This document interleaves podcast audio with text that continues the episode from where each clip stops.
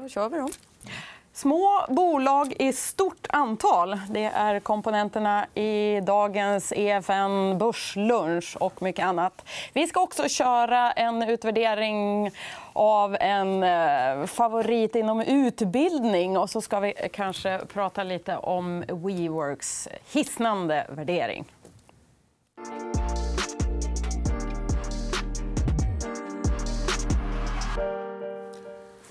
Helt korrekt. Mycket fokus på småbolag idag. Och till vår hjälp och guidning har vi Peter Benson, kärt återseende och Claes Morander gästar oss för första gången. Varmt välkomna båda två. Tack. Men innan vi snackar smått så ska vi snacka lite stort. H&M, Peter, har gått som ett skott på börsen. Upp nästan 50% i år. Idag kom det en ny rek. Nu börjar det liksom svänga på allvar. här. Har du någon reflektion över detta? Eh, nej, men det är väl det här... Liksom, först kom chocken, sen fattade jag ingenting. eh, och det är kanske så som marknaden ser på det här också. Vi har ju haft sälj på det här. Eh, och Det har ju många andra också haft. och Det har varit helt fel. Eh, och det är kanske någon slags början på kapitulation man ser här. Jag vet inte. Men jag, jag, jag, jag personligen känner fortfarande att det här är helt fel. Det är för hög värdering.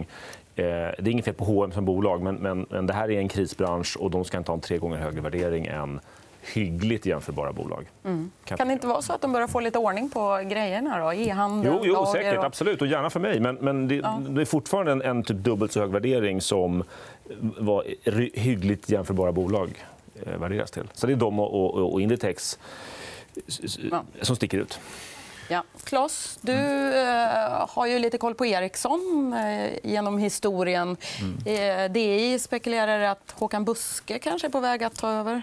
Precis. Eh, jag läste det också. Ehm, jag följer till vardags småbolag nu, men jag läser i tidningarna. Och det är väl naturligt kanske om nu eh, Eklund ska, eller Ekholm. Ekholm Börje ska avgå att det fylls på med någon från sfären. Mm. Börsen gillar det inte så mycket. Han backade någon procent idag. Han är poppis, Börje. Mm.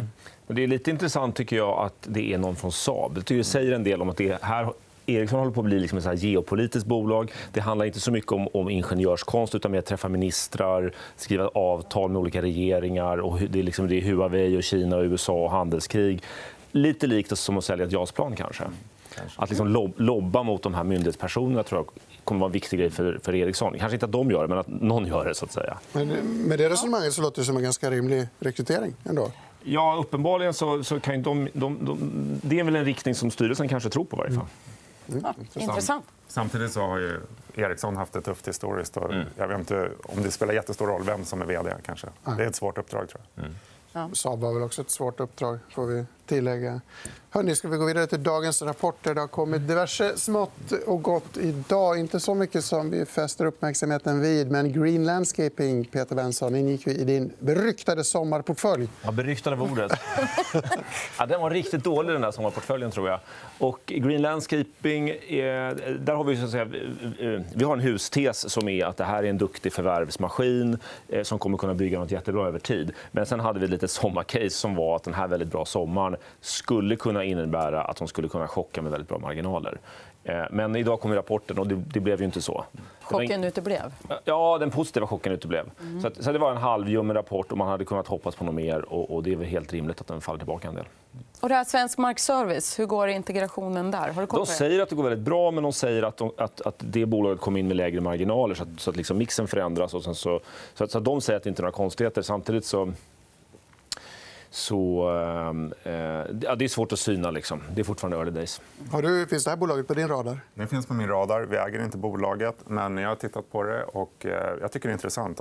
Det finns en möjlighet att konsolidera branschen för eh, ja, markservice. Nu, nu har de gjort det här stora förvärvet. och Det är klart det är lite större risk att göra stora förvärv som ska integreras där mm. mycket av värdet ska skapas genom att ta ut synergier. Men det finns en bra ordförande, Per Sjöstrand, som är vd för Instalco. Som vi äger aktier Som har mycket aktier också. Han har ju verkligen lyckats i Instalco bygga upp något bra. Sätt. låter som lite vänta och se-läge fortfarande. Eller vad? Ja, jag tror, jag, du, du jag ger inte upp. Ja. Men, men sommarcaset det, det kraschade fullständigt. Men, men, men det, den, den, den längre idén och tesen med bolaget den lever alla gånger. Så det kan fortfarande vara en aktie att ha? Ja, den är hyggligt dyr, men vi får väl se. Mm. Vi har faktiskt gjort en till graf där man också ser dagens rapporter. Detta för att illustrera en eh, börsmässig mångfald. Här ser vi alla rapporter på diverse mindre listor som kommer med kvartalsbokslut idag. Vi ska inte gå igenom alla dessa. men Det här är bara ett preludium. Det verkliga crescendot kommer på fredag. Då rapporterar mer än 100 bolag. Eh, väldigt mycket, väldigt svårt att ta till sig. Du jobbar ju med småbolag, micro nanocap. Och börs... du, ni har ju lovat att ni ska analysera i alla fall alla bolag som kommer till Ja. listorna. Ja, men vi, vi, följer, vi har något som heter IPO-guiden på Börsplus där vi skriver om alla noteringar. Och, och på den där bilden du visade så har vi kanske skrivit om drygt hälften i varje fall. Kanske 60-70% Men jag, jag vet inte vad, hälften av dem gör, eller vad alla av dem gör. Eh, Men det är ju, det är ju en, en, en flod av bolag. och Det är ju inte minst de här MTF-erna där det har fortsatt in bolag de sista åren. Men hur gör man då som eh, i din fond? Du har ett nordiskt mandat, kanske tusen bolag att välja på. Hur, hur hanterar man? Ja, men precis, det är som du säger. Eh, Det som vi klassar som microcap-bolag det är bolag upp till ungefär 7 miljarder i börsvärde. Och då finns det i Norden drygt 1000 bolag. Och det är klart att vi kan inte lära oss 1000 bolag och ha jättebra koll på dem. Så Kan du inte nej. Jag försöker, men jag har inte riktigt nått ända fram. Men vi har tröttat ner det. Det finns en del bolag som är för små, en del bolag som är i branscher som vi inte kan förstå oss på, som vi kan välja bort. Så det är väl ungefär 250-300 bolag som vi eh, försöker lära känna lite bättre och eh, följa regelbundet sätt. Och vi har hållit på med de här fonderna, jag och Johan Lannebo som är förvaltare de här sedan 2007. Så att, eh, vi har väl lärt oss och träffat många av bolagen. Är det ett problem att det finns så himla många? Har det blivit svårare att investera på börsen? Jag menar, många, många tittare på det här programmet vill ju hitta småbolagen som ska Nej, växa. det finns väl en, en diskussion om att, om att börsen dräneras. Och kanske framförallt i andra änden med återköp och såna här saker. Att, att det samlade börsvärdet, eh, stocken av aktier, så att säga, går ner. Så att det finns ju olika diskussioner runt det där. Då skulle man kunna tänka sig en sämre kvalitet. Du får in väldigt många småbolag som inte granskas och de stora fina försvinner till... Ja, sämre, det, blir en annan kvalitet. Alltså det, är, en annan typ av bolag och de får hantera, handskas med på lite andra sätt. Apropå kvalitet, att det kommer så många bolagsrapporter nu i slutet av augusti, har du någon förklaring till det? Nej, men det är så enkelt att eh, jag tror på fredag eller sista augusti är sista dagen som, det finns ju, som de får rapportera på. Så att då är det många som drar ut på det. De har väl tagit en lång semester. Och Det är ganska gamla siffror. det är ganska gamla siffror. Två månader av Q3 har gått, så att, eh, det är inte jätteaktuellt. En knivig omvärld. Ska vi gå vidare? Ni har ju blivit ombedda att ta med lite case, såklart. BTS, ett case som du har med dig, eh, Claes. Ja, precis. Och jag fick höra från Peter att du skrev ju om dem när de noterades 2001. Ja, jag satt en teckna inte och träffade Henrik Ekelund där. Och, nej, men det var helt rätt. Alltså, för att sen kom ju hela finanskraschen, eller alltså IT-kraschen och så. Men sen har vi haft, vi har gillat dem och haft köp på dem och så där många gånger. Det är ett fantastiskt bolag. Ja, men verkligen. Eh, Och det är ju fascinerande att det är sån kontinuitet i det. Ja. Men så är det verkligen. Och sen noteringen faktiskt så har de lyckats växa försäljningen med 14% per år och vinsten har växt med 18% per år i genomsnitt. Så det har varit en fantastisk utveckling. Eh, Kostar. Han var ju här och gästade Börsluns för drygt år sedan. Men kan du inte berätta vad de gör för tittare som inte minns riktigt? Precis. Eh, Det här tror jag är ett problem för dem. Att det är inte jättesjälvklart vad de gör. De säljer ju inte en kaffemugg bara. Utan de gör ju utbildningar till företagsledare. Där de hjälper företag. De har många av världens största företag som sina kunder. Och de hjälper de här kunderna att eh, implementera nya strategier kan man säga, genom olika typer av simuleringar. Rollspel, helt enkelt. Rollspel, helt enkelt. Jag har ju spelat ett BTS-spel. Eh, Och vi var kanske 20 stycken. och så är Det som en slags gruppmonopol eller vad man ska säga, där man spelar olika bolag och i konkurrens med varandra. Och det var superkul och jättegivande. Och precis lagom liksom skräddarsytt till den här branschen som, som vi befann oss i. Så att jag, jag, jag gillade BTS långt innan det, men, men det var en kul upplevelse. Ja. Om man är spelnörd som jag varit. En fråga. De har växt väldigt kraftigt i USA, ungefär hälften av omsättningen. Eh, har jag för mig att du sa i försnacket. Ska man bli orolig för att de är alltför gifta med den amerikanska marknaden? Nej, men det, det, det är, trots att de är ett relativt sett litet bolag så är de väldigt globala. De har försäljning i Europa, Nordamerika, i Asien. Och de har lyckats växa väldigt bra i alla marknaderna. Både organiskt men också via förvärv. Så jag tycker det är en styrka att de är så pass globala. Jag tror, jag tror de var jätteglobala och med stor USA-tyngdpunkt redan då för liksom 18 år sedan. Precis. Så att det är inget nytt. Det är inget nytt. Kan du inte berätta om den här grafen? Vi ser att försäljningen har ökat drastiskt. Men ebit-marginalen ser ut att ha genomgått lite av en svacka. Eller hur tolkar vi detta? Ja, men precis. Det här är fram till eh, bokslutskommunikén 2018. Eh, och man, som man kan se från 2006 har de växt väldigt snabbt, både organiskt och via förvärv. Marginalen eh, har gått neråt tills för nåt år sedan. Och det är på grund av att de har investerat i sitt digitala erbjudanden. De har dragit på sig kostnader för att förbättra sitt erbjudande och kunna växa snabbare framöver. Men nu har de sagt att de har kommit till en gräns där de inte behöver investera lika mycket eller öka de kostnaderna lika snabbt. Vilket gör att när de fortsätter växa så kommer marginalen stiga till deras mål om 15% i ebitda-marginal. Helt rimligt, tänker du? Helt rimligt. Ja, men jag tycker de har trovärdighet. De har hållit på och levererat så länge under lång tid. Så att...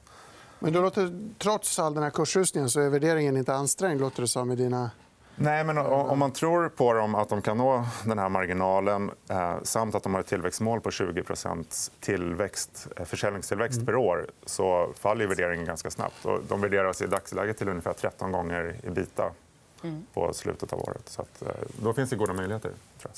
Ska vi ta en titt på ledningsgruppen? Det är många trotjänare här. 10 av 16 har jobbat sen 90-talet på firman. Ja, men precis. Där, där Idel jag... trotjänare. Ja, men verkligen. Det är väldigt intressant. Längst upp till vänster har vi Henrik Ekelund som är grundare och vd och största ägare. Han har varit vd sedan 1986 när de grundades. Så de flesta av de här andra har jobbat sedan 90-talet eller tidigt 2000-tal. Så det säger någonting tycker jag, om företagskulturen och långsiktigheten i det här och skapar en trovärdighet eh, framöver. också. Och det är väldigt speciellt för det här bolaget. Vilket skiljer sig mycket från många andra av de mindre bolag som man ser. Speciellt i den här branschen. Mm. Ska vi gå från trotjänare till nykomling, Peter? Mm. WeWork är på väg, tror vi i alla fall, till börsen. De har offentliggjort eh, en hel del siffror som skapade rubriker. Ja, precis. Det har blivit en, en, en sån här populär folksport att eh, hacka på WeWork eh, som är den här kontorsuthyrarplattformen eller firman. Och du vill inte vara sämre? Nej, och jag, jag vill ge mig in i mobba, mobbingkretsen här. Eh, men det är ju väldigt, väldigt konstigt, det här bolaget. Eh, och, eh, eh, jag reflekterade lite över det, för vi tittade lite på huvudstaden som ju hyr ut de bästa kontoren i Stockholm. brukar man säga. Eller har de finaste kontoren i Stockholm. Och huvudstaden är en av de få fastighetsaktierna som handlas med rabatt. Ehm, eh, fastighetsaktier har gått superbra, men huvudstaden är en av de få som har en rabatt. Och, och, och, eh, det är intressant om man samtidigt ser att det här WeWork ska till börsen. Eh, prospektet finns. Den senaste värderingen var 47 miljarder dollar. Det tror jag är 10, 11, 12 gånger eget kapital. Och det är i allt väsentligt en slags fastighetsbolag minus fastigheterna. Mm. Så det är, är, helt galet. Och sen så en annan intressant mätpunkt är ju eh, lönsamheten. Hade du någon bild på ja, det? Vi snodde en graf från pessimisterna borta på Zero Hedge. Just det. Ja, då ska man vara försiktig. Men trenden är tydlig. Man växer snabbt, men på bekostnad av ja. enorma förluster. Jag tror de har hyggligt rätt här. Och, och, och, det man kanske eller kanske inte ser av de här staplarna är att förlusttakten är alltså minus 100% av intäkterna. Eh, och om vi återigen jämför med huvudstaden då, så tjänar de ungefär 60-70% i marginal. WeWork minus 100. Och hur svårt är det att växa om man kan ge bort prylarna till halva priset? mer eller mindre? Mm. Då går det att växa. Så att, jag, jag, tycker det känns lite grann som ett, ett eh, Ebberöds bank. Och det här blir ett lackmustest kan bli för börserna helt enkelt, hur den här IPO mottas. Mm. För visst är det så att vd har sålt ganska mycket aktier innan? Han har sålt innan, han har lovat att sälja mer och han har så mycket kladdiga... Det, det är en himla Han äger fastigheter som han... Ja, ja, ja. ja det är en, det är en jävsmässig vi... soppa. Men är inte det här det nya svarta? Man ska inte göra vinst förrän senare. Man ska liksom fokusera på att växa. I alla fall i tekniksammanhang i USA så verkar det vara devisen. Att om du gör vinst så har du inte fattat grejen. Du ska ju satsa på Absolut, men, men, men det är ändå skillnad på Amazon Amazon som torskar ett par procent kanske och de här som torskar 100 procent. Och här hyr ut kontor som är ganska basic mm. kontra någonting som har väldigt högt techinnehåll och en slags extra plattform. Om vi tar till exempel Spotify. Den plattform de bygger har en helt annan liksom, verkshöjd och, och vallgravar runt sig än att hyra ut kontorsplatser. Mm. Så, så, det finns rätt mycket tycker jag, som talar för att det här skulle kunna vara en, en, en sån här uh, toppsignal helt enkelt. Om det här uh, Ja, det, det blir intressant att följa. Toppsignal och ändå en favorit inom svensk fastighetssektor. Jag vet inte om det är en favorit, men det är, det är olika världar. kan man säga. Helt olika världar. Kan vi få en titt på kursgrafen här? På huvudstaden. För den här branschen har ju gått väldigt starkt också. Ja, det, det har gått superstarkt. Och det är de låga räntorna. såklart. Men, men, men eh, det som inte syns här då är att huvudstaden har släpat efter kursmässigt mot substans. Mm. Mm. Kalas. Vi sätter punkt där. Du har säkert mycket fastighetsbolag. I din... Får de plats i dina mandat? Så att Det säga? finns inte jättemånga mindre fastighetsbolag. De flesta har ju blivit ganska stora. Så att... Men vi, vi äger ett par fastighetsbolag. Med det sätter vi punkt. Eh, Dagen är slut. Vi är tillbaka imorgon klockan 11.45. Då blir det lite bredare strategi. Penseldrag. Då gästas vi av inga mindre än Mattias Sundling och Christian Granqvist. Häng med oss då. Tack för idag.